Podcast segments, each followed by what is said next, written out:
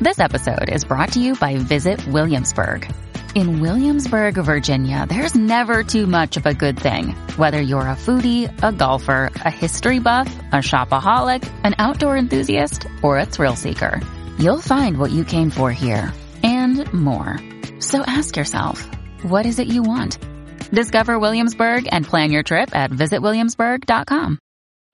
On this episode of Narcissist Apocalypse, we talk with an abuse survivor named Violetta. And Violetta was in a relationship with a cunning narcissist that knew exactly how to control her.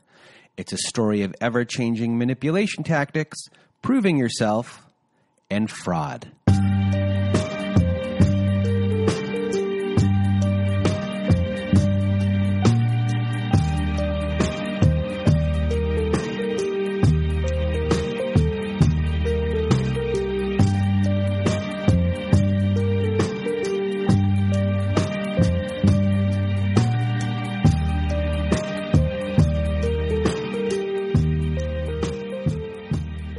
Welcome to Narcissist Apocalypse, a podcast that gives a voice to survivors of narcissistic abuse. I am Brandon Chadwick, but my friends call me Chad. And thanks for tuning into this episode. So, what is a narcissist, you may ask? Well, for the purposes of this podcast, we refer to a narcissist as anyone who has displayed a pattern of behavior that shows a limited capacity to appreciate others' perspectives. It is that simple. And now, before we get to our episode with Violetta, I just want to thank everyone in the Narcissist Apocalypse community for listening to the show and sharing your thoughts by email, Instagram, Twitter, and Facebook. Also, a reminder if you have not left us a review on whatever podcast service you use Spotify, Apple, Google, Stitcher, Castbox, etc., etc please leave us a five star written review as it helps out the show when it comes to rankings. Now, if you haven't been to our website recently, please do go there if you want to be part of our show. Our website is narcissistapocalypse.com. At the top of the page, there is a button that there that says uh, guest form. Be a guest on our show. Click that button and you'll get to a guest form. You fill it out, and we will start the process from there. But another way to be part of our show is to be on our Letters to Our Narcissist compilation episode. And on the side of the page there, you'll see a button that says Send Voicemail at narcissistapocalypse.com. You click on that button. That button takes you to a recorder. You can record up to five minutes. If you need more than that, record twice, three times. And we are collecting Letters to Our Narcissist for our compilation episode, volume four. And if you do not want to actually read your letter yourself, you can send us your letter at narcissistapocalypse at gmail.com. And myself or my old pal Melissa will read your letter for you. But what else is going on at narcissistapocalypse.com? Well, we are now offering high conflict parenting courses, and that can be found at narcissistapocalypse.com slash courses. Yes, we have partnered with an online parenting company called Online Parenting. And the courses they have created are mostly created by a man named Bill Eddy. And if you've listened to our episode last year with a divorce lawyer named Helen, you'll know that Bill Eddy is an expert in dealing with these individuals in court, and he's now helped create many parenting courses to help you through divorce and to help support your children too. These courses are the most widely recognized courses by family courts across the country. So if you want to support the show and are looking for guidance too, please do go to narcissistapocalypse.com slash courses. And what else do we have here before we start the show? Before we start the show, our Patreon. Everyone, we have a Patreon. If you want to help support the show even more than you already do, go to our Patreon at patreon.com slash narcissistapocalypse. On there, we have episodes that never never made it to air, follow up episodes with former guests, and much much more. We posted this week uh, kind of an episode on there. We'll eventually be making into a main roster, a main focus episode. And we are, the people on the Patreon are going to help us um, come up with ideas of how to form that episode. And we'll be starting a campaign to help someone. Uh, in the future, with an issue that they are having, and we'll be doing a, a letter writing campaign uh, to help these people out. Um, and what else do we have here? What else? I think I'm just going to uh, almost get out of my way and your way. I have one last thing to say. There are a little bit of sound issues in this episode, so please for, forgive us. There's uh, some pops and things that I, I, couldn't get out from the cell signal that was going on. And so I plead, I, I do apologize. Uh, I profusely I am right now. So I hopefully you can make it the whole way through. I think it might be a lot better than I think I've just been listening to this episode a lot while doing the editing. And now, um, that's it. I'm going to get out of my way and your way. Here is my episode and interview with Violetta. Welcome to Narcissist Apocalypse, everyone. This week with me, I have Violetta. How are you? I'm doing really well, thanks. How are you? I am doing well. We just had a storm here. We needed it because it was blazing hot and the humidity was off of a chart and I am now talking to you. Unfortunately, we are talking to each other, but you're here with me today. I'm happy we are going to talk, and I'm just going to get out of my way and your way. Violetta, the floor is now yours. Thank you. So, uh, just a little background about me. I'm the youngest of six kids, um, and it's a mixed family in the sense that both of my parents were married and had children before. I'm the only one they had together. And my parents divorced at four, but the divorce wasn't problematic for me. Um, that was just my life. So I lived with my mom Monday through Friday. My grandmother picked me up, loved my grandmother, and we spent time with my dad. Um, but my mother, although per- she provided for me physically and financially, um, was just very emotionally distant and cold. Um, but I did get some of the love and the affection that I was looking for um, at home with my with my grandmother. So that was really great. Um, but my mom was also just very emotionally abusive. Everything was kind of always about her, and I was very much always trying to please her and and make her love me. Um, and although that sounds a little bit negative, it had some positives in my life. I'm an overachiever, so whatever I did, I had to be the best at it. Um, always made a lot of friends, really, really outgoing. Um, and I never really internalized it. What I, but what I realized I did was I was coping with it by excelling and, and never really dealing with it. Um, but it, it didn't really seem to be much of a problem um, until I met my narcissist. um, and I actually met him when I was at the gym. I had just transferred to the gym near my office because I had moved and I was on the Stairmaster, and he immediately walked up to me. Um, he was a trainer at the gym, and I looked down at him, and he's physical perfection, and even down to the haircut, and it actually really put me off. And he immediately set off my intuition, like this is not somebody to get involved with. And but I entertained the conversation very briefly and um, kind of just dismissed them politely because I wanted to finish my workout on the Stairmaster. It's not really something I can do and, and talk at the same time. Um, but he found me again at the gym the same the same day, the same workout, and talked to me a little bit and kind of found him arrogant. Um, wasn't really the kind of person I'd be interested in, although he was very interested in me and just tried to brush him off, but he was so insistent on getting my number. I thought if that will get him to leave me alone, I'll give it to him with the caveat that I'm not looking to date anyone or to be with anyone or, or anything like that. Um, at the best I could offer, like should things go that way, is that we could have a platonic friendship. Um, and he he took that, and we didn't really talk too much at first. Um, it was just sporadically. He would always stop over and say hello at the gym. Um, but again, I, I, I wasn't really into him in, in that type of way, but he was extremely, extremely persistent. And so one day he actually was walking me home from the gym because I worked and lived in a very small like radius of this little area.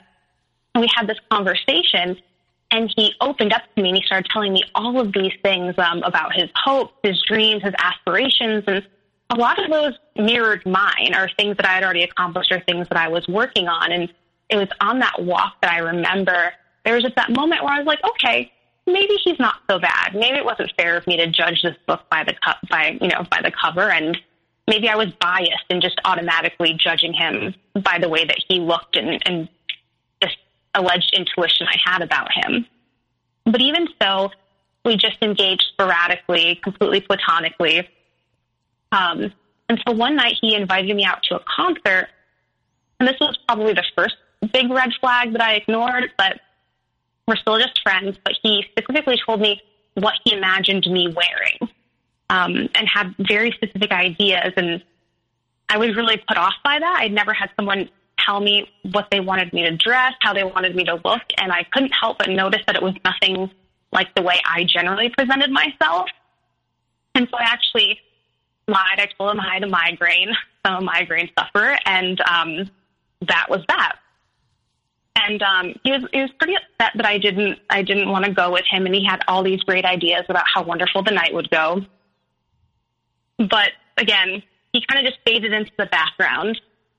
But I still see him at the gym. And he just kind of grew on me bit by bit, just kind of broke down my walls a little bit. Um, and one day, um, I thought, you know what? I could, I could give him a shot and we could always have something casual and everything has to be a relationship. And I knew I was leaving the country the following, you know, in maybe about six or eight months. And so I, I wasn't super concerned about kind of what was going to happen. And so I called him one night and I said, Oh, do you want to go to Shake Shack with me? I, I really wanted a, a Shack burger. And he's like, Yeah, I'll come scoop you. We'll go. It'll be great. Um, and so we just went and had Shake Shack. He came back over. One thing led to another. We spent the night together. And then after that, we were just kind of inseparable. So I have, uh, I guess, a couple questions, maybe more. Um, when it comes to uh, his uh, future plans and and what he wanted, were you giving hints of any of that before he disclosed that information, or was that just really what he wanted himself, or at least projected at that time? actually, as I look back, he he just mirrored what I had told him. And so when I'm passionate about things, the things I love always they always come up. So I love traveling. When he said, oh, "I really want to travel," um, I just got my passport. I'm learning Spanish. I speak Spanish as a second language. So at this point in your relationship, you know the mirroring happens. Uh, and you're giving him a chance. He's growing on you. Um, was there any specific point where you were kind of where you said like I'm hooked, or that you believed like um, he had a hold on you at the beginning?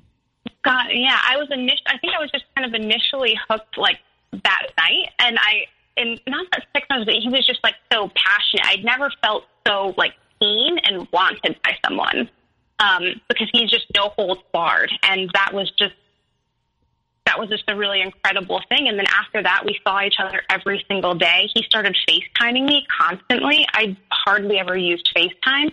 And he'd want to be on FaceTime with me even when I'm at my office. So luckily I had my own office. He'd be propped up on my desk. And I would, even if we weren't talking, even if he was working with clients or something, he wanted to be there. And that was probably the first sign I, I was pretty uncomfortable with that, actually. I didn't really enjoy that. That's not my style. Um, but he was so insistent, he would get very offended. Oh, are you trying to hide me? Oh, you don't want to see me? Well, what does it matter if you're you're doing work anyway? I'm not really interrupting you, you know. Um, but then that became normal, and so it just became a regular part of my day that I was gonna. If I wasn't with you, I'd be on Facetime with you.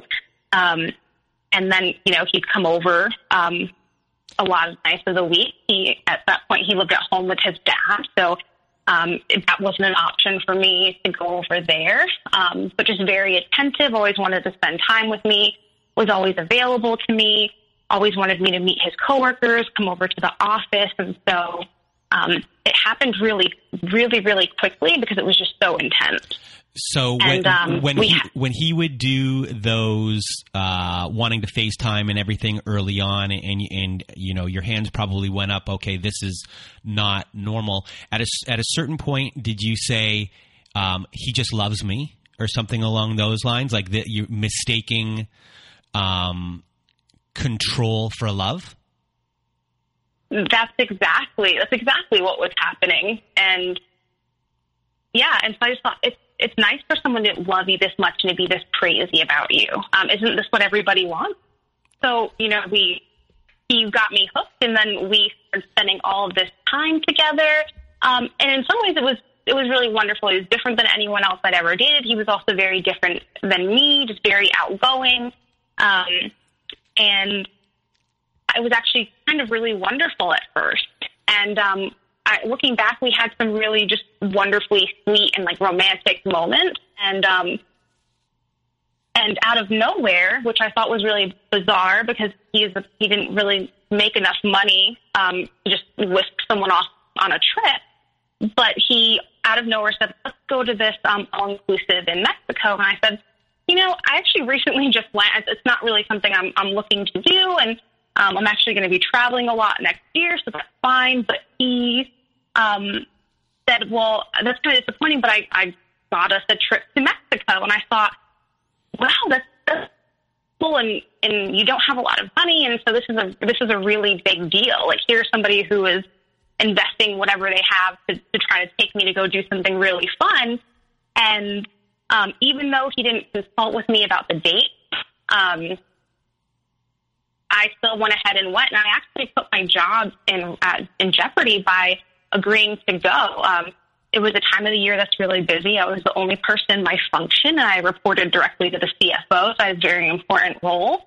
Um, and so I actually had to like lie at work in order to get that time off, um, in order to go, because I thought I, there is no way that I can not go because he spent all of this money, and I don't want him to be out this money, and you know, he doesn't really have as much, and I also don't want to hurt his pride. I know there's a little bit of an issue because I, like, I make a lot more, and that's actually uh, kind of the beginning of where things started to fall apart. And at first, it seemed like it's magical. We had this one, it was the first night that we were there. And we both got dressed up and we're eating at this fancy restaurant in the resort. And he's sitting at the table and he's looking across from me. And I thought, I can see the rest of my life here. Um, I can see myself marrying this person. I can see myself having kids with this person, and I can see myself traveling around the world and having adventures with a per- with this person because that's the real that was a really important thing to me. And so we're having a nice time. Um, the next day we go on a, a like a catamaran cruise or something like that. And when we get back to the hotel, um, we get some calls. And so they call and they say that um, there's been an issue with the payment. And I'm looking at him like, wait, what? You know, here we are. We're we're in Mexico. It was an all inclusive package, including the flight. So then I'm like, wait, what's going on here? This is this is kind of out of nowhere. And he's on the phone with them, and he's acting confused, and he's rereading his card number and having a conversation with them. And I'm very type A, so I'm of concerned, and I'm thinking we need to fix this. And don't want any issues in a foreign country. Uh, looking back, was really calm about it, um, and I thought that was weird. So I got on the phone with them, and I, I just wanted to understand, and I wanted to help him. And um, essentially, what they were saying is that the you know the credit card was um, like was rejected, and um, and you know could he give another card? And he's like, well, no, they took the money out of my account, and so it's not there. Um, I thought, oh my god, like this is this is this is awful. This is terrible. Um, and I said, okay, well, um, maybe we should just leave. Like, I'll put us up in a in a different uh, hotel, like that's by the airport, and I'll we'll fly back the next day because something didn't sit right with me. I could have easily just covered the resort, but there was something off, and I didn't want to be there anymore. Yes, so, um, and then I was really. Con- yes. So, so what what does that mean that their their money was taken out of the account? It's not there. Right. And so he's trying to tell me that he can't go ahead and just give them his card and pay for it because what he is saying is that the third party he went through did take the money out of his account, like through the card. Okay. And then the hotel's saying they didn't get paid. So he's trying to act like something, he's being like victimized here or something. Okay. But what was very off to me is anyone else who was experiencing that would be somewhat panicked they'd be worried. They'd be on the phone with the credit card or the bank and the company they went through and trying to figure this out. And so that's why I said, you know what, I just I'm just going to get us another place and we'll leave tomorrow. When you need mealtime inspiration, it's worth shopping Kroger, where you'll find over 30,000 mouthwatering choices that excite your inner foodie. And no matter what tasty choice you make, you'll enjoy our everyday low prices, plus extra ways to save, like digital coupons worth over $600 each week. You can also save up to $1 off per gallon at the pump with fuel points. More savings and more inspiring flavors make shopping Kroger worth it every time. Kroger, fresh for everyone. Fuel restrictions apply. And so we're at this little rundown hotel near the airport in Cancun, and things just feel off. And, and I'm talking to him, and I just say, This doesn't make sense to me. I, I don't understand. Um, and I had already purchased the flight, both of our flights for the next day and whatever else. And that's when he comes and he tells me that he used credit card fraud to buy our trip. And so I was devastated. I was like, how could you could you put me at risk like this? You use, you know, my name is on one of the tickets. My name is on, you know, the the reservation for the hotel. This is really irresponsible. I like, especially where I'm at in my career. I can't have any of this going on. I travel a lot. I don't want to be flagged. I just don't want any issues. Um, and he told me it wasn't that big of a deal. You know, he had done these kind of before. I should be grateful. Um, why didn't you want to just stay in Cancun and have a good time anyway? We could have just gone gone somewhere else. He had other credit card numbers that he could have used, and my head is spinning. And at this point, I think I'm never going to talk to him again after this. Um, but I'm just going to stay cool in this in this hotel. I'm not going to make a big scene because now I don't know what you're capable of, and now I'm concerned. So the next day, you know, we're at the airport and he goes, God, I can't believe you. We should have just stayed. Like, you're really unreasonable. It's not that big of a deal. And I said, if it wasn't that big of a deal, then you would have just come out and told me how you got these tickets. And you also told me as I stressed out about my job and actually like got into a little bit of trouble at my job um, for taking this time off. Um, even though I was dishonest about it, they still didn't appreciate that I had to go, even though there was allegedly some type of emergency. Um, and you just would have been honest about it. And you also would have allowed me to make the best decision for myself and not put my career at risk. Um, and so once we got back to the States, I, I told him it was over and I didn't want to see him anymore. Um, and I, I just, I didn't want to be involved with uh, someone who would put me at risk, like in their criminal behavior.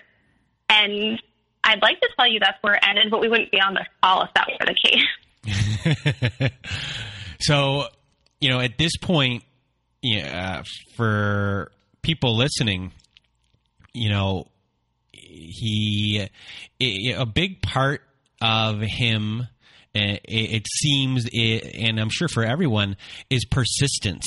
Is, like is that kind of like a, a big thing? Like the persistence uh, of him eventually got you to uh, go on a date with him. His persistence is now going to have you hoovered back.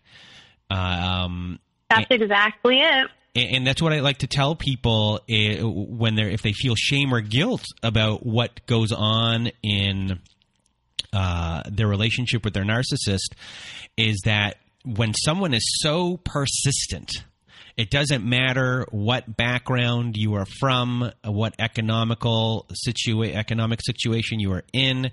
You could be this, you know, you could be a Mensa uh, type person, and for you, you know, you're, you know, doing very well. You're an achiever, but when someone is persistent, it doesn't matter who you are.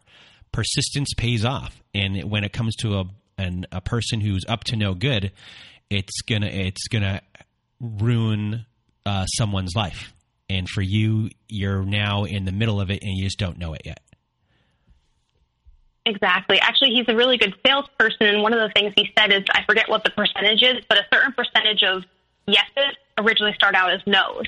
And so narcissists are really good. Like the no to them is just a, a temporary, it's just temporary unfulfilled yes, you know? Uh, an unfulfilled yes. That's oh, that's an interesting yeah. little two words put together right there. Um, so I interrupted so. again. I apologize. Continue. So, um, and this is actually where things went off, really went off the rails, um, because I had broken up with him, um, and narcissists do not take that very well. And so then he really was showing up at my house every day with flowers, um, all of these long messages about how sorry he is, that he would never put me in that position. He really just wanted to impress me. Um, I'm well traveled, I'm educated, I have a great job, all of these other things. And I bought it. I also bought it a little bit too because I had always dated really kind of wonderful people overall who who always kind of like left me better off than I was. And I don't mean they just care for you and they're good to you, and and not everything has to be messy. I thought maybe this is my turn to be that for somebody else um, because I always kind of avoided people who seemed like they would have have too much to deal with or, or, or weren't actively like kind of working on themselves or, or in a different place and I and so I was like let me let me be that person to help him and so when he hoovered me back in that's when things got bad and he he started treating me really poorly. I guess we're on to the evaluation stage. Yeah. And so one of the so one of the first things that happened is um, he was he was over at my house, and um, he he asked me to like grab something um, or to grab his phone, and when I did that, like a message had popped up. And when it opened, like it's a nude picture of a woman, and I I was like, "Come on, are you serious right now?" And um, and then I started scrolling, and then I saw that there was like there's other all these conversations in his phone in which he is dealing with other women, and I had no idea. Um, and I couldn't imagine like when he had time to do this because he was always kind of around me or being on FaceTime with me. And so I kind of lose it because I'm like, what what are you doing? I this this doesn't make any sense. Like why would you do these things with me and put all this effort forward when you're doing this? And he was like, Are you going through my phone? I was like, It literally just popped up when you asked me to grab it. And I was like, And why don't you have, you know, your message where your stuff that you can't see your things? Like it clearly popped up. The phone wasn't like unlocked at first. And then I opened it and scrolled. And um, he said, it's, it's nothing. I'm not doing anything with these with these women, but you know, I'm an alpha male. We're hunters. And he's like, I really just like the chase just to see if they'd be interested and that's it. He's like, but I promise you, I haven't met up with any any of them. When would I have had time to meet up with them? And I said, this is this is ridiculous. But at this point, I am I am hooked. He's like a drug. At this point, I know he's not someone I should be dealing with, but I still want to. Um, and I'm also still thinking that I have the safety net of the fact that I'm going to leave, as though distance between us was was going to be helpful. And he convinced me that there was nothing to it and that he would stop engaging with them. And that would be that. And I don't, I don't believe that to be true. And I found out later that that's not true. But even more disturbing to me was how his behavior towards me changed. So I had never had anyone speak to me so disrespectfully in my life. I had never been around someone who was so misogynistic and chauvinistic. Um, expected me to essentially ha- all of a sudden like do wife things for him and cook and clean and bring him meals and send him food. Um, and he just really, really switched it on me. And I couldn't understand what was happening. And part of me couldn't believe that this was real and that people like this existed. And so it, it just turned into constantly being negative where I was starting to feel really bad about myself. And I, I felt like I needed to change the way that I dressed and I needed to wear more makeup and I needed to be more feminine and I just needed to be all of these things that, that he kept saying that, that I wasn't. And I bought it. I bought it and I thought, you know what, maybe I'm not doing a good job of like being a supportive girlfriend. You know, I really don't do some, of the things he's talking about. Maybe I should do these things. Maybe if I do these things, like he'll treat me better and things will go back to the way that they were. And so I attempted to do those things, and um, and it didn't. It was just constantly um, us breaking up and getting back together, and breaking up and getting back together, and um, two really two two really awful things happened. Um, the first was um, because of my migraines and my age, like I'm not supposed to take um, hormonal birth control. Um, and he actively attempted to to get me pregnant. Um, and when I talked to him about it, he was like, "Well, it's a complete accident, and nothing even happened, and whatever else. And why are you making such a big deal about it?" And I was like, "Well, we need to go to CVS and get Plan B, and I'm very, very nervous, and I'm very upset." And we're in the store, and he's making jokes, and he's drawing all this attention to us, and I can't believe this. And I'm like, "This is so disrespectful." Um, and I still kept dealing with him. I, I can't believe this. Um, and then he had hernia surgery, and I took care of him. So I drove him to the hospital. I took care of him afterwards. He was staying over at my house, and I was tired. I was tired because I'm working all day. I come back, I'm helping you, I'm cleaning up after you. You're so hurt, you can't do anything. And um, one night, a few days after his surgery, I'm tired. I fall asleep think he wanted to have sex, and I wake up to him putting on his clothes to leave. Um, and he's still limping around a bit, and I'm like, wait, what are you doing? I'm so confused. He's like, I'm leaving, and he was just so nasty about it. And he's like, well, if you're not going to do these things for me, like I've got people on my phone that will. And he left my house like three o'clock in the morning on a work night, just left me there sobbing. Like after I invested all this time and energy to help you with this, even though I, I wasn't sure that, that it was my role to have to like take you in and to do all these things for your surgery. Um, and then he wouldn't answer any of my calls, and then he turned off his phone. Um, and then he doesn't pop back up until the next day, um, late in the afternoon. And he's like, "You know, I didn't actually do anything or go with a girl. I was just mad at you, and I just went and met up with a guy friend, and we walked around Maryland Live Casino, and." it wasn't a it wasn't a thing. And I thought this is this is ridiculous. This is madness. I can't have any part of this. I was like, you know what? You're very disruptive. I didn't get any sleep. like I'm not focused at all on work today. I have a very important job where attention to detail matters. And um and my friends were livid. My friends weren't a fan of his to begin with, and now they're on an active campaign of like, do not deal with this person. What is wrong with you? Um, and they were getting really aggressive about it. And, um, but I still wasn't ready to be done. And when he said, you know, I was just around the, you know, going to the casino or doing this, I wanted to believe him. And so I, I just made my mind like make rationalizations for it and took him back. Um, and so, what were some know, of those rationalizations? Well, one, you know what? Like he's not like you know, he just had hernia, her, hernia surgery and he's not like all that physically active and he can like barely really do anything like that physically anyway. And it, it took all these modifications. So did he really, is that really what went and happened? And like, is there a woman that was just going to like let him like hobble on over in the middle of the night, to, you know, to go do this? Like, I just was just thinking, I just made up anything I needed to to say like he didn't do that. And he was also at this point, I realized very reactive, like, and vindictive. And so I thought, he would just like leave and not do anything just to make me think he did, like ruin my day.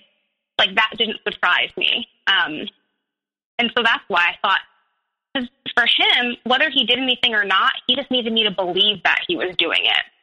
Because he just, the end point was just to, to hurt me and to control me. So then I thought I just need to do more because he's um, first generation, and I don't want to say where he's from because I don't want to give it away or like make anyone think anything, but their culture is a lot more patriarchal. Um, and like women have very specific roles, and I'm not that kind of woman. And so I thought, I I think it was more of those things where I was thinking that um, I was making excuses and saying because I'm not um, in a more like traditional woman who kind of caters to her man and is going to cook food, is going to do all these things, is going to be more submissive and that sort of thing. I felt like I had to compensate for those type of things, and that's why certain things were happening because I wasn't his ideal. Mm-hmm. And yeah, and you're acting now like were you saying to yourself like this isn't me? Who is this doing this? Or are you in a, such a fog of what has been created um, that that's not even question in your mind yet? Point, I'm just I'm just in a fog. I know it. I know it's not right, but I so much want that this person that I started to to be okay with shifting who I was and how I saw myself to fit them better. And so I actually started doing certain things. If I I would send him Uber Eats, you know, just so he had a meal and he could say like, "Look what my girlfriend did for me," or like I would, you know, like come over and I'll cook something for you or I'll do this for you just to, to show that like I could do those things if I if I wanted. Um but but then I did start to realize that, you know, this wasn't who I was and it's not who I wanted to, to be. And again I, I had this false sense of security. Well, I'm leaving the country and at this point I was gonna leave the country in about two months, uh, for four months. So I thought, you know what, I'll be okay. And the distance from this person like will be really helpful. And since I'm doing something I've dreamt about for the next four months, like that's where my focus is going to be. And um, that was really naive of me um, because I went overseas and he came to visit, and he was immediately mad at me that I didn't pick him up from the airport. So we're in a major European city. I don't have a car, and so it didn't make sense for me to wake up at like four o'clock in the morning to go get you at the airport to bring you back in an Uber. It just seemed impractical. And so I said, Hey, like this is my apartment address. I had, I was like, and I'll have, you know, little typical desserts from the, or, you know, breakfast pastries from this country and some coffee for you when you get here. And from the moment he got there, things were so off. And, um, things fell apart the next day. So um, we went to dinner with a bunch of people in this group that I was traveling with, and he immediately took issue with both my interaction with men and women. So, oh, you hugged that girl like a little long. Like, are you guys having sex? I'm like, are you are you kidding? You know, I don't like how close you were walking to that man. Like, you shouldn't be walking to men that close to men that aren't me and like laughing in their face like that at their jokes. I'm thinking, are, are you are you serious right now? I invited you into this this dynamic, which honestly I didn't think that I should have, and I knew I shouldn't have, but I did anyway. My friends and family warned me against it.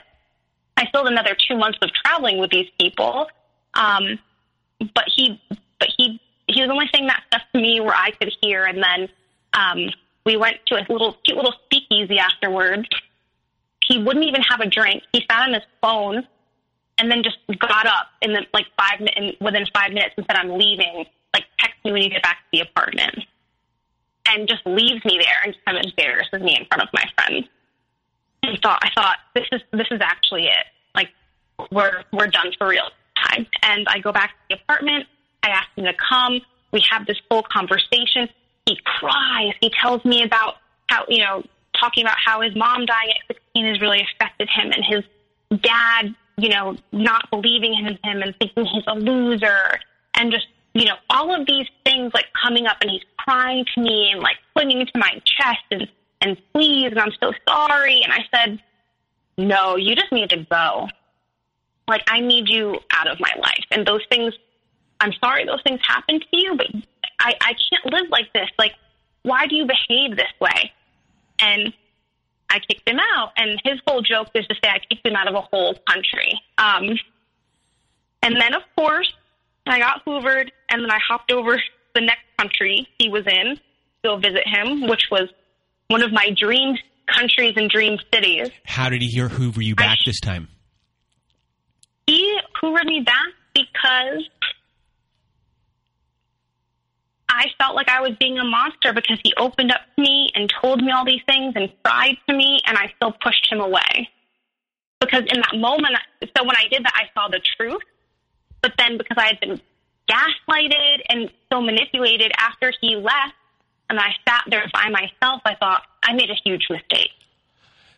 Was was that the first time he used his past or uh, the guilt of his past as a tactic?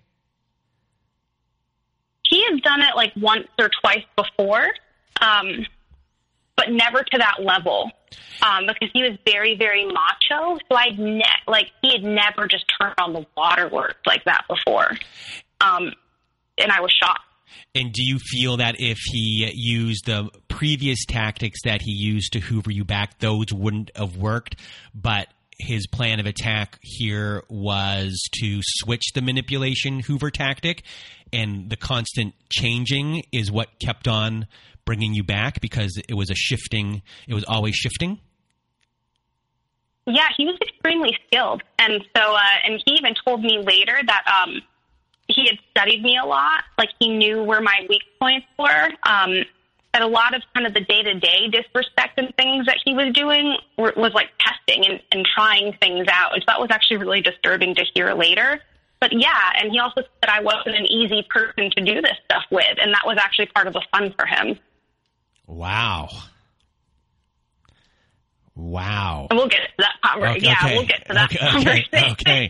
but, uh, yeah, and so I, I hop over to see him, and we're walking around the city I'd been dying to go to that I haven't been to yet. And he had already been there, and um, an ex of mine texted me, who's a, who's just a really good friend, um, and nothing going on there, married, um, just to see how my trip was going. And he's like, "Oh, is that an ex of yours?" And grabs my phone, and I'm like, "Whatever, I, I don't have anything to hide." And I said, "Well." Give me your phone. Because he was on it. And so I snatched his phone, right? Just to see what he would do. And he lost it. And like, and so I, I was like, no, no, no. I was like, and he didn't want me to look through his phone. And I was like, no, no, it's only fair. Like, you just scrolled through my WhatsApp. Why can't I do that for yours? And I said, you know what? That's fine. I, I shouldn't have come. I'm just going to go back to the Airbnb. I'll get my stuff. I'm at this point. I literally, I'm ashamed of myself. I'm ashamed of my behavior. I'm embarrassed. So, like I'm still entertaining this. But I did a quick scroll on his WhatsApp, like right in front of him as he's in mine, and I'm like, "Are you kidding me?" Like at this point, he had already asked. We're in couples counseling online that he was paying for because he wanted us to get better, but he's he's cheating on me like with all of these different people. And so at that point, I'm just like, I, you know, grab my stuff and um, I, I go to leave. And, um, and so he's like, I want the keys to Airbnb. And I said, no, the Airbnb is in my name. I'm paying for it. I, you don't get to have the keys. I said, you can come back and get your stuff out when you're ready and you can go and go stay in a hostel. I don't care. He chases me in the city. I was like, I won't give you the keys because he tried to rip my backpack off. So I ran. So I'm running through the streets of the city. He is much faster, much bigger, much stronger. And he holds me up against this building and I'm screaming because I don't know what he's going to do. And he's hurting me. Like he's, he's hurting me and he's intimidating me and he's trying to rip my backpack off me. And these strangers come up and they're yelling at him in another language and I take off and I go to the Airbnb. Um, and I pack up all this stuff and I put it by the door so when he comes, like he can just take it and go. But when he comes in, or when he when I open the door to slide his stuff out, he shoves into the Airbnb. And so I run and I run outside and I'm trying to like get the outside balcony because there's stairs to go on the side. And he takes me and he holds me down on the ground and he was like, You're mine. I don't know why you think you can just leave me like this and you're going to embarrass me in the middle of the city like this. And I'm trying to like fight to get away and he's just holding me in place.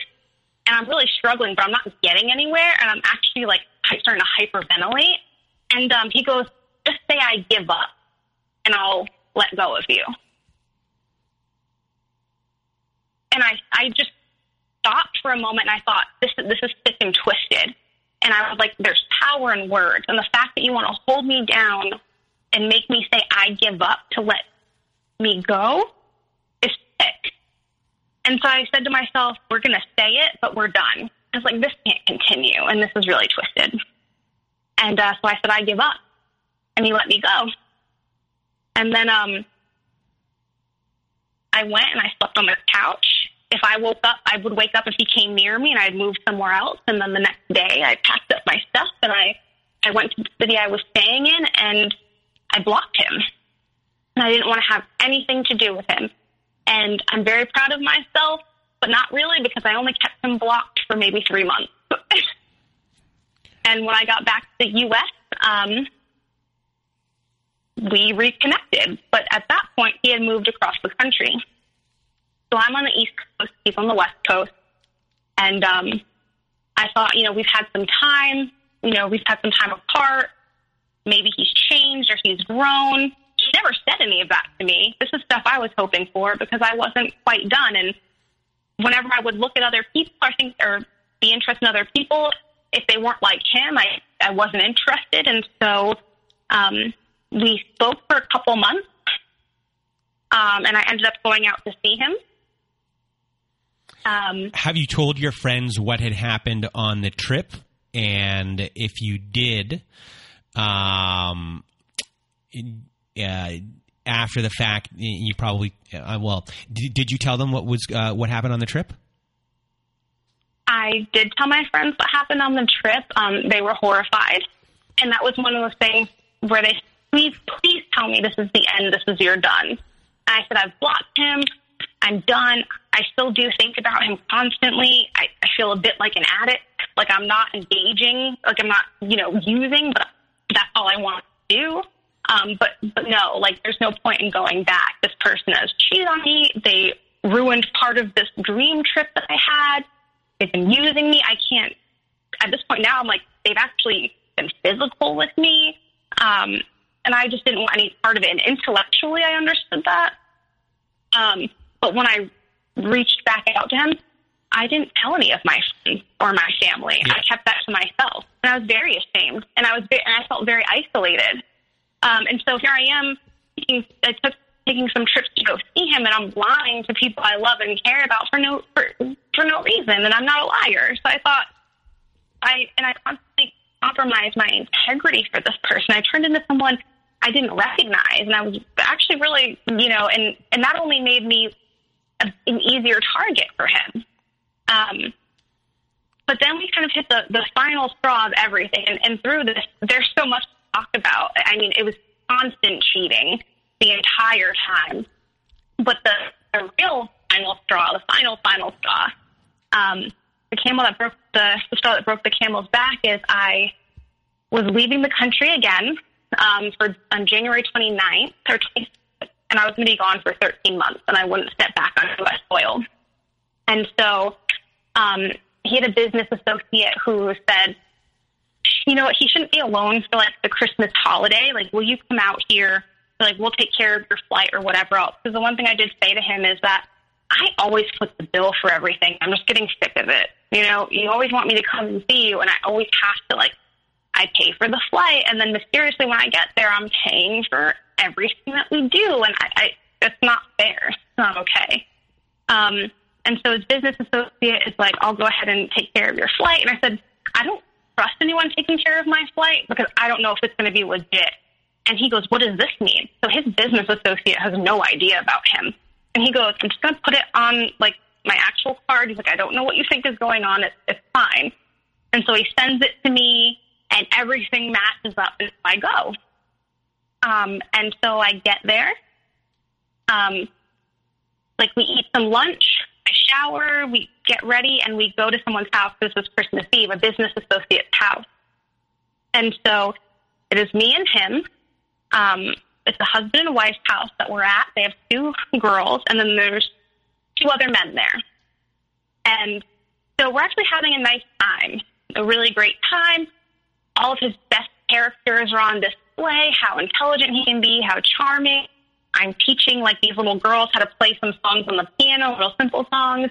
And it just, it felt wonderful. And I'm having these in-depth conversations with these other people that are there. Um, but as the night went on, everyone starts getting really drunk. Um, and I'm, I don't really drink. I'm not much of a drinker. Um, and so I'm actually like stone cold sober. And so, but the, the men in the kitchen start getting a little like rowdy. And one of them wants to dance with me. And I'm like, no, I, I really don't want to dance with you. Um, and I, they reminded me of like some men, like some grown men in my past when I was a little girl who just really like teased me out or weren't appropriate with me or, or I'd been like saved from situations with them. So I was triggered and a little nervous. I didn't know what to do. And this man is chasing me around the kitchen trying to get me to dance with him. And I'm thinking, where is he? like, where, where's my my ex at this point? Like, he wouldn't tolerate this kind of stuff. He's outside watching, and what I find out later is he's getting mad at me. So, you know, the guy stops, another guy tells him to stop, and we leave. And as we're in the car, he's like, Oh, should I get you so and so's number? He's like, oh, looks like you really like them. And I said, Yeah, they were getting really inappropriate. You work with these men, and I didn't know exactly how to handle this, so I just kept maneuvering and staying away from them. Um, and I was really hoping that you were going to come and do something. Um, and he's like, What did you want me to do? You should never put yourself in that situation, laughing in these men's faces, and blamed it on me. And I said, This is really unfair and this is not okay because I was like, You know, I've had some trauma as a child, and they reminded me of that. And so I froze and I didn't know what to do. Um, and he turns around and he screams at me. And I've never been screamed at by a grown man. And he's, like I said, six one, maybe like 210, like muscle. Like I'm terrified and I'm trying to make myself as small as I can in the front seat because I don't know what's going to happen and he's driving really erratically, which is something he would do if I was in the car with him and he was mad at me to make me really scared. And so I am traumatized, and I go, "This is actually, I think this is going to be it." Because this is not okay. You just questioned my childhood trauma.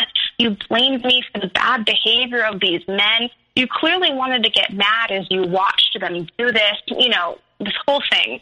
And um, we get back to his apartment he lives in a garden style apartment, so we're, we're outside heading to the stairs to lead to his door. Um, and I turned around and I looked at him because he had a really big fear of abandonment. Like he always thought someone was going to leave him. In fact, that's why he told me he treated me the way he did because if things were always good, I would get bored and I would leave, which I think is ridiculous.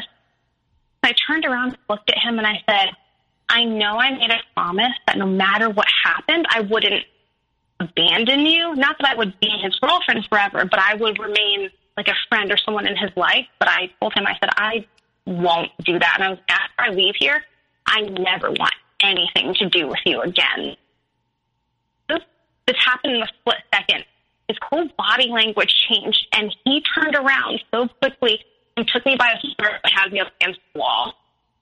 And I thought, and this is all happening so quickly, and he he just the, way he looked at me, I was like, he lost control. Somebody who all of his stuff that he was doing to me was still very controlled, like he was in control and pulling the string. There's a moment where he's out of control, and I looked at him and I like straightened up my my neck, and I said, "Okay, do it. Like, show me exactly who I know you to be." And that's when he dropped me.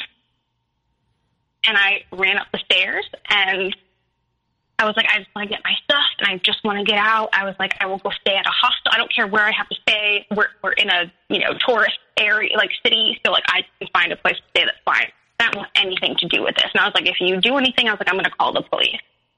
But I was very hesitant to call the police um, because there's, you know, I mean, there's a lot of issues with the police system and how they treat like people of color. And so I didn't want to like put him at risk by like calling the police, even though I I could have probably used at that point. But he opens up the door, and at this point, he's crying. He's crying, and he's so apologetic, and he's a monster, and he's this, and he's like, I didn't, I didn't even do anything. And then he's trying to say that I hit him, and I'm like, wait, what are you talking about? I never put my hands on you and I, you know, I didn't mean to, and I didn't really like choke you. He's like, I just was mad at what you said, and I didn't want you to say things like that to me. And he, he's doing all this stuff, and I'm, as he's saying all that stuff, I'm just packing my things to leave. I'm like, I need to go. I, I, I can't be here for this. And I don't why my memory is a little bit foggy on this. Um, some things on him actually have been getting foggy, but I decided to stay I stayed and I didn't leave that night because I thought, well, he didn't hit me. Um, I I knew what I was doing when I said I I you know I pushed on his abandonment issues. Um, was I somehow like engaging these men in a way that made them think? That, I mean, I was at this point. I've been gaslit the extreme. I'm lying to my friends and my family. Like I don't even know myself anymore. So looking back, it's not actually all that surprising that I made these excuses and that I stayed. Mm-hmm. And then I stayed a, a couple more days. Um, and because he was very, you know, he's very, very apologetic about everything. And, um, he really seems like he's knowing exactly what he's doing, what he's pushing, what he's pulling, and he's very aware of all of it. Is that fair? Very, very much so. In fact, I was, my friends and my family would tell you I'm extremely brave, confident. I'm, I'm going to be the person to come for you. you know? And so, and, and very independent. And actually, he was so good at this that he made me every all the strengths I had. He somehow turned them into weaknesses. Like being independent was a bad thing. Being so educated was a bad thing. You know, it's these things somehow made me a bad woman or a bad girlfriend or a bad this. And um, just really just chipped, chipped, chipped away at me where I didn't recognize myself. And um, I stayed for a couple more days. And um, a business associate of his who just really, really liked me and um, wanted me to meet his daughter. Um, she, he thought we would be great friends. Um, the one that bought me the plane ticket reached out to me and said, um, "Hey, I've contacted your ex a couple times. I haven't heard from him, um, but I wanted us all to have sushi before you leave." I said, "Okay." I was like, "Well, this is this is what's going on, and I'll I'll connect. I'll let you know what he says." And so um, I go, "Hey, you know, so and so reached out what's your schedule? When do you want to go for sushi? And he goes, and he's like, oh, so you think it's appropriate for this man just to be reaching out to you on the phone? Are you guys having long conversations? Like, just again, accusing me of somehow cheating with this person or being interested in this person. And, and I thought, okay. And if, if people saw him, like, cause he's just so, like, he's just this young, like, whatever person. It didn't matter what this person looked like. It didn't matter what gender anyone was. I was always cheating on him with everyone constantly. It was just very laughable in the sense that people wouldn't think he had such low self esteem. And um, and then he wouldn't speak to me after that, and I and he's treating me really badly. And I was just like, you know, I'm I'm actually going to leave now because you said you were sorry about the things that you you did, and now you're back to blaming me for it, saying that I invited this behavior. I was like, I stay here another day. And I told his business associate that um, I that we weren't going to see him. I appreciated um, him flying me out here, and that I was going to be flying out the next day. Um, I took care of everything, and I didn't need anything else, and that was that. And he goes, "Oh, is everything okay?" And I said, "You know, everything's fine." I said, "I just have some stuff I have to, you know, get back home to attend to," and that was that. So um, at this point, I'm packing up my stuff. Um, I'm getting ready to like go to some little like hotel by the airport, and I did. I went there and uh, like my stuff, and I went. And uh, he, you know, he didn't care that I was leaving and whatever else. Um, until I'm getting in the Uber, and then he's like telling me not to go, and I'm looking at him, and I'm like no, like no, just just no. You can't convince me of this. And I leave. And once he knows that I'm not going to stay, like then his whole attitude changes. Like, well, if you leave, like we're actually really done. Like you'll never hear from me again. And I was like, okay, you promise? And left. Um, and then I guess his business associate, who maybe read between the lines and knew something was weird, have reached out to him and said, "What's going on? Like, why is she leaving?" Um, he seemed to like really like me and really want this relationship to work. Um, he finds out kind of what you know his his his issue was. Um, not that he put his hands on me, but that he was jealous and upset about my interactions with people at the party and his business associate, I guess, went up one side of him and down the other and said, You're an insecure idiot. What's wrong with you? She's just like being polite. Did you expect her to sit in the corner and stare at the wall?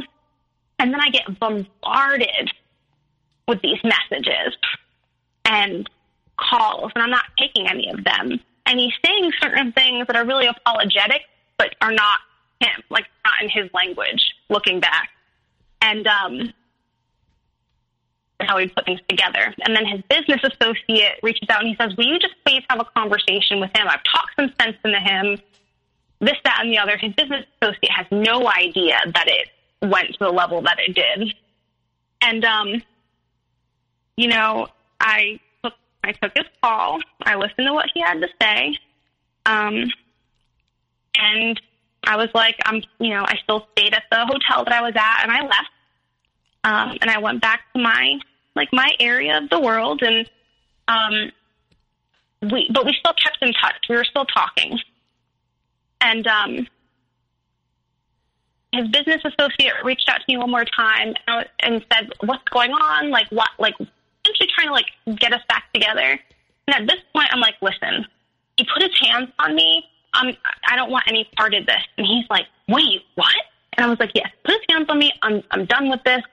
Please don't ever reach out to me again. I'm going to block you as well." Um, and that was the end of kind of his business associate for me.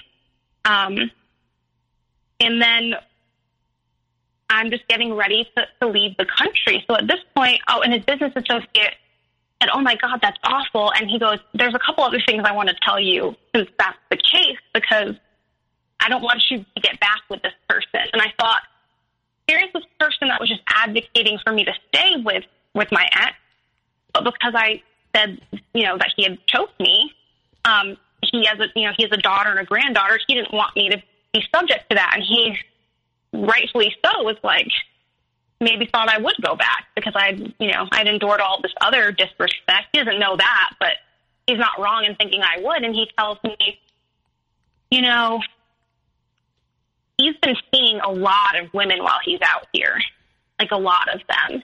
And he's, you know, and he's got some that like come over and like they cook for him they clean for him. He's like juggling all these different women and doing all of these things and I'm devastated.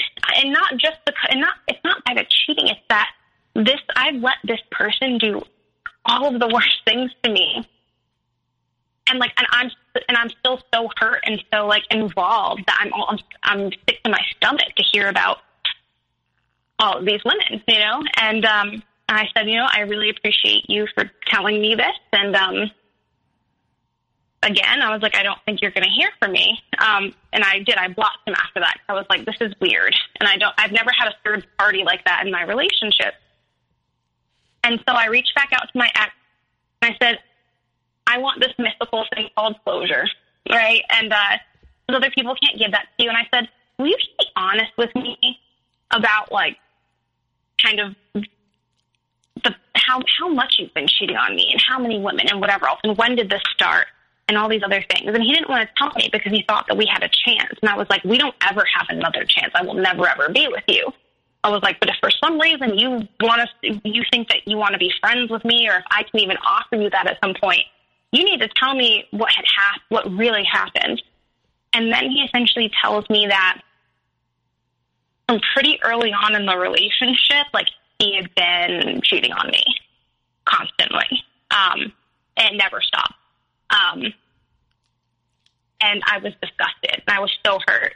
Um, and I said, it's so twisted that like you, you were running around on me. You were doing all of this. You were treating me this way. You're lying to me. You put your hands on me. Like you've put me in at risk of being a criminal. Like this is not okay. Like you're a twisted person. And I'm sobbing. Like I'm sick to my stomach. Like I, I felt eviscerated and um, I could I could barely even like see straight, and his tone was ridiculous. It was just so flat. It was like he was actually annoyed that he had to tell me this, that I even cared. He was annoyed by my outpouring of feeling of feelings. I've never had someone who could so easily like hear me cry or even see me cry because I've cried in front of many times and just be so unmoved by it or so quick to say it's my fault or to like fan the flames and make it even worse for me.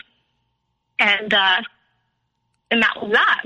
And then I didn't block him, but he still, um, but I wasn't engaging with him, and I was just moving forward with my life. At that point, I had not that long. I, I had maybe three weeks before I was leaving the country, so I was super busy. I was done at the office, so I didn't have that stuff to do. But to sell all of the stuff in my apartment, had to sell my car, like was just finishing up those things.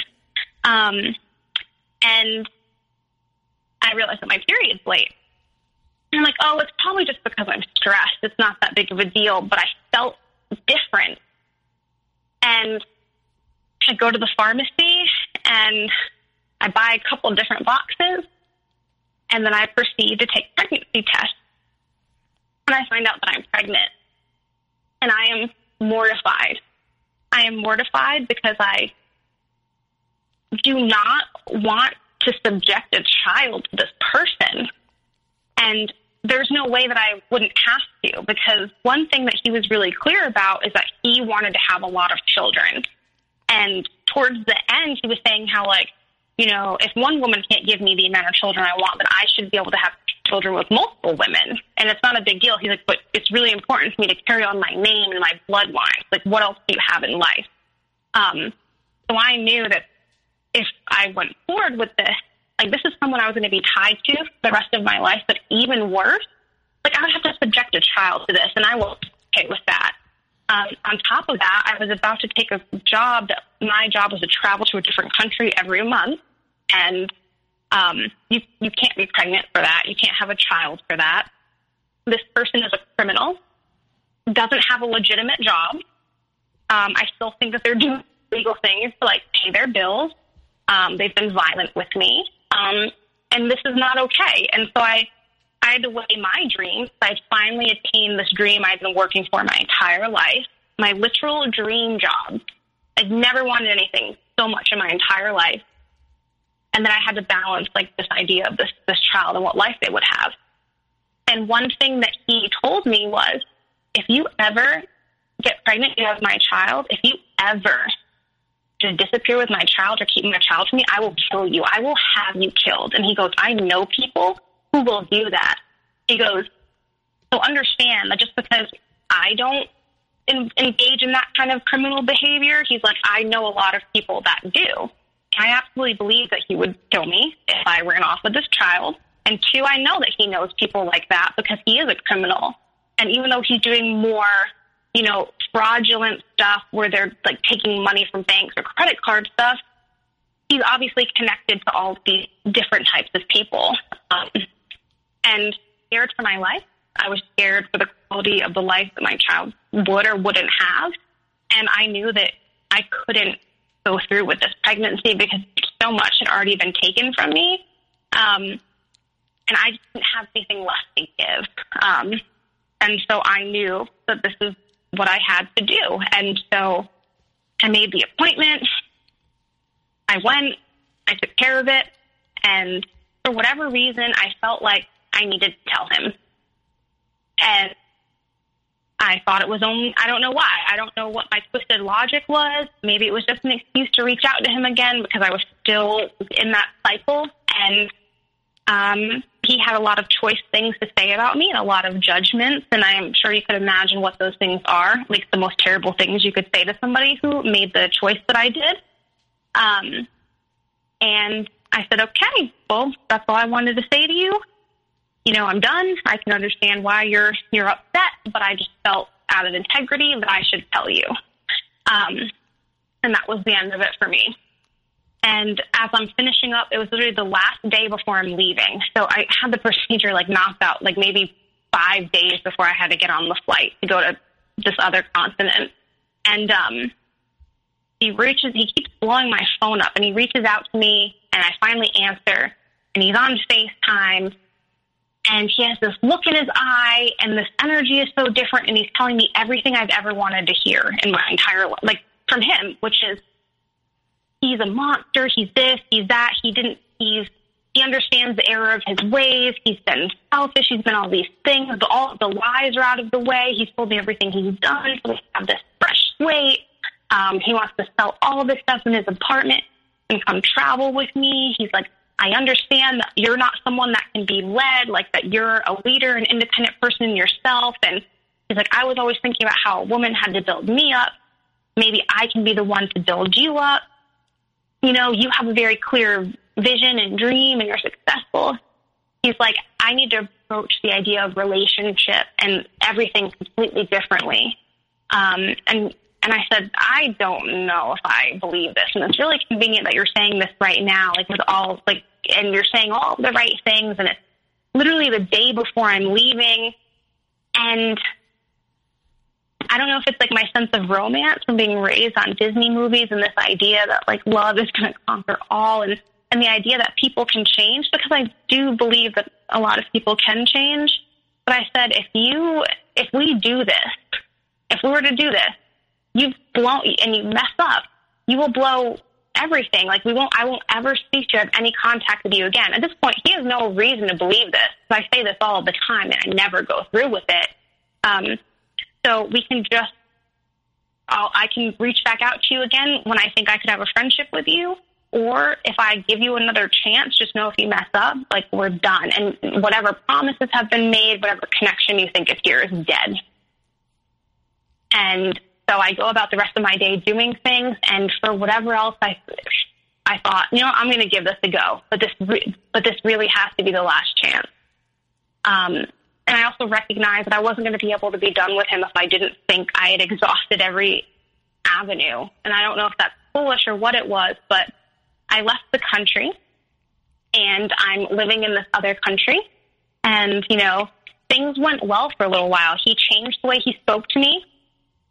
He changed the way he engaged with me. He was consistent. He, he was all the things that he hadn't been since the beginning. Um, and he wasn't being as obsessive. We didn't have to be in constant contact. He wasn't being jealous or all these other things. And then one night, this is so weird. Um, I just, I woke up and I woke up really early and I go, he cheated on me. And, um, I had a lot to do that day, and my position, I interfaced with people all day and like did all these things like all around the city we lived in. So I, I wasn't free. But when he finally gets me on FaceTime, you can tell the energy's off, and he goes, "What's wrong?" And I said, "Something happened, and I need you to tell me." And he's like, "You're crazy. He's he's you're literally insane." I said, "No, I don't know, but like I feel something, and I can tell." And he just quickly wanted to get me off the phone, and he did. And then um, he calls me when I'm back at my apartment. I'm by myself, and he goes, um, "I want to tell you something." I go, "Oh God." And he goes, "I can't understand how you know. This is this is really uncanny. Like, are you a witch?" And I thought, "No, absolutely not. I just I don't know what it is. I just happen to know." And he told me that he had reached out to an ex girlfriend of his that lived in the city that he's in. Um, and he reached out to her like a maybe a couple weeks ago, or a week or maybe two weeks ago, and he was, you know, trying to build back up with her because he was about to get evicted from his apartment and he needed a place to stay. And he wanted to see what her apartment was like and if she would still be, if she would be open to him who essentially hoovering her, right? And he's like, you know, one thing led to another, but he was like, how was I supposed to convince her to like open up her house to me if I didn't sleep with her? I thought, this is disgusting and twisted, and I just can't. And so I said, what is wrong with you? And why wouldn't you reach out to me for help? Why wouldn't you tell me that you were about to get evicted? But I thought you were selling all of your stuff move out of your apartment. You could come travel with me. And so at this point, I just, it just blew everything up for me. And I said, you know what? And I was like, I'm, I'm done. I'm really, really done. And then he tried to blame it on me. He tried to say, well, if you didn't bring up my, like, her, then I wouldn't have done this. And I was like, what are you talking about? He's like, well, you recently mentioned her. And I said, I mentioned her because we were having a conversation. I was just telling you that I was still having trouble trusting you and that some of the things that you've done, like, still very much impact me. Um, and he did everything he could on that call to, like, fight me um, and get me not to block him. But that's when I did. Um, and we've been, I haven't been in contact with him since, and that was four and a half months ago. Wow. I, well, first of all, thank goodness you're out of that. And I mean, he, you know, he's a, he's a, like, we, we deal with certain types of people on the show but he's a real criminal in every way. Yeah.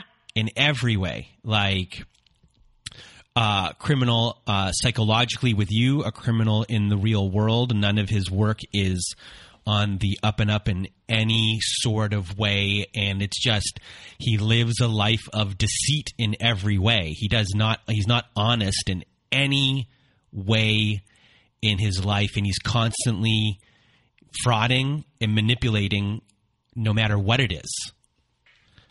Um, people, Absolutely. work. So for you, who has gone through all of this through the the, psycho, the psychology of everything, you are not the same person you were when this began in any way, shape, or form. Where do you begin, and where did you begin on unraveling what had happened to you, unraveling uh, what has happened to your mind? Where where do you begin to even uh, deal with what has happened? Uh, pretty quickly on, I, I was I happened to be on Instagram, um, and this is even while the relationship was going on, like towards the end, and I saw things about narcissistic personality disorder and narcissistic abuse and um, narcissistic sociopath. I actually changed his name in my phone to that because I, wa- I wanted to be reminded of what he was, and I really did want to break away. But just reading about uh, narcissistic behavior was really, really helpful because I understood that I wasn't that it wasn't me. There was nothing wrong with me. This is something that that different these type of people do, and to see what happened to me laid out so clearly, like in these kind of really uh, vague posts, was healing in a way. At first, it hurt because I really wanted to be special, and I didn't want to be just a, a source of supply. But it was very clear that I was that, and so as I read, you know, more books, and I, I it's not like I'm a narcissist expert by any means, but I feel that way sometimes it was so clear what he was doing to me. And he also even told me in no uncertain terms before, um, I said, why don't you find somebody who is just, who's the way that you want them to be, or is okay with completely submitting to you and doing whatever you want them to do. There are people like that that exist. And he goes, that's no fun. I'm not attracted to people like that. It's more fun to find somebody that's like strong and essentially to systematically break them down. And sometimes he'd say things like that, and I think he just had a dark sense of humor. I couldn't believe that that kind of person existed, but they do. Um, and so for me, you know, watching those things, reading things, hearing other people's stories, and um, and a lot of uh, experts and my therapist said, write down all the things that he had done to you. And I actually really didn't want to do that. I didn't want to spend the time doing that. And I finally did, and it took up five pages front and back. Um, and that was really disturbing. Um, and if I and if I ever feel like I want to go back, which I haven't, um, but if I ever feel a little bit lonely, I'll like just crack that thing open, and I won't even do an actual read. I'll just like glance over one page, and I think I'm done. And then I also found some really great affirmations. Um, and one of my favorite ones is that um, every act of silence is protection against psychological violence. Um, and that's why I can't have anything to do with this person because unfortunately narcissists don't get better. And every time you step away from them and then re engage, they get worse. He got worse every single time. It's like he had to punish me. And that was another thing he did. Whatever slight there was, he would punish me for it. Did I, if I didn't pick up the phone fast enough, there was some type of punishment. And it's not punishment I knew about It's that he felt he could go cheat on me. He could go do questionable things. He could like use me and lie to me. And and the more the bigger the imagined flight was, like the worse the punishment was. No, like when you told the the the beginning of this podcast the the story of your trip to Cancun and him admitting, you know, his um you know, the fraud that he had committed and you uh, didn't leave. He was able to hoover you back there. I mean, right there in his mind at that point was, oh, I just did this. Everything, all of the work that I put in previously to manipulate you and to like all that early work has worked. I was able to do this and now I got away with this. So let's see now what I can do further. And then he took it further And then again, he's like, all of the manipulation work I have done has been able to do this, and I was still able to hoover back. And so, in you know, he's setting this path of uh, of groundwork, and at each one, he's pulling it further to see what he can get away with and what he can do, because he's a master of what he uh, was doing, and um in in the in the most evil ways. Um, he was manipulating you and seeing how far he could test those boundaries every single time. And um, you know, he did that with you and he did that for work. I mean, this was not a good person in any aspect of their life. It's not like he was working a regular job making an honest living. I mean, this was a despicable, terrible human being. And unfortunately, you m- met him and got um, bamboozled, conned, and manipulated uh, by him. And, you know, to deal with that is not easy. That's why I ask, like, as far as the work goes in the in the aftermath like what are the biggest things that you mentally deal with um, and um, to go through your healing process? So in in some ways and and it's recovered but at first i just thought is, is everyone a cheater? Because he always told me that th- this is what men do. It's not it's, you know you to fall in line or just understand certain things. I thought is is everyone a cheater? Like, is is, is this is this something I, I should expect going forward? Um, can is there a person out there for me that that's going to hit the, the things that I'm looking for? Um, and any number of things. And one thing I I am very clear about is that at least for the next year, like I'm remaining single, and I mean single not just in the sense that you don't have a significant other. I'm not dating. I'm not I'm not going to have any type of like physical interaction. I really need to pour all of that love that I was giving to this other person to me, and that's actually been really helpful.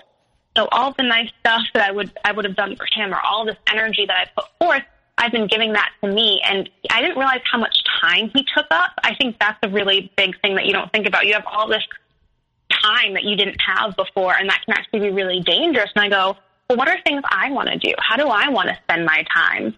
Um, and so that's been very, very in, important. Um, but I have no desire to be in a relationship right now. I know I will at some point. That's not the concern. But I do know that I'm still very um, triggered. And I uh, had a conversation um, with this guy, and he was, he's, there's nothing wrong with him. And I think that he probably liked me a little bit, but I found myself being very combative um, in the sense that if I said something and then he wanted to counteract with a conversation or just to have a debate or something, like I found myself very triggered.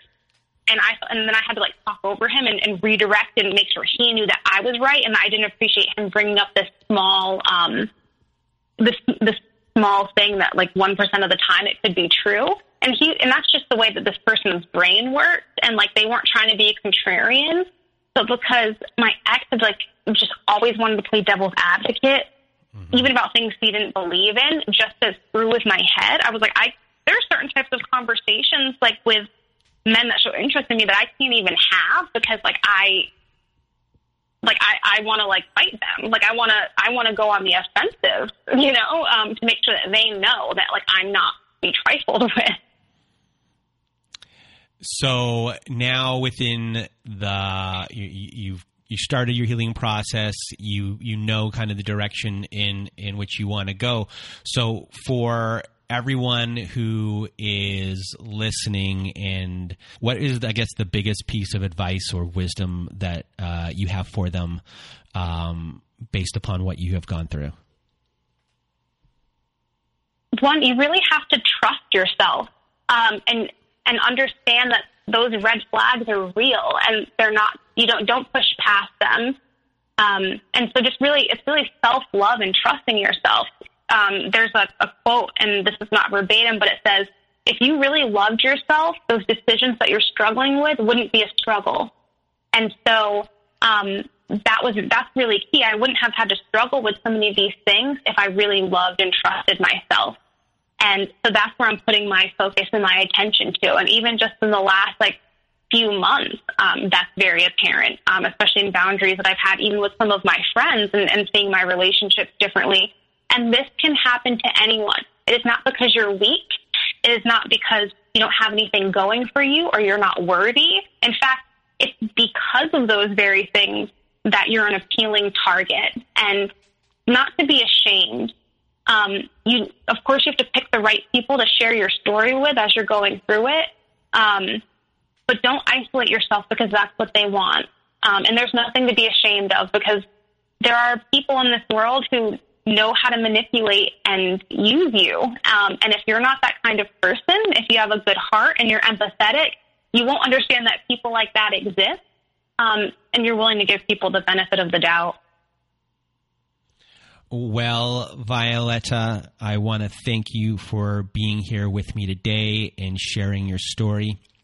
I know your story is going to help a lot of people who have gone through the same thing or are currently in it and um, need guidance on their way out. So thank you for uh, being here. And for everyone else out there who is listening, I hope you have a good night.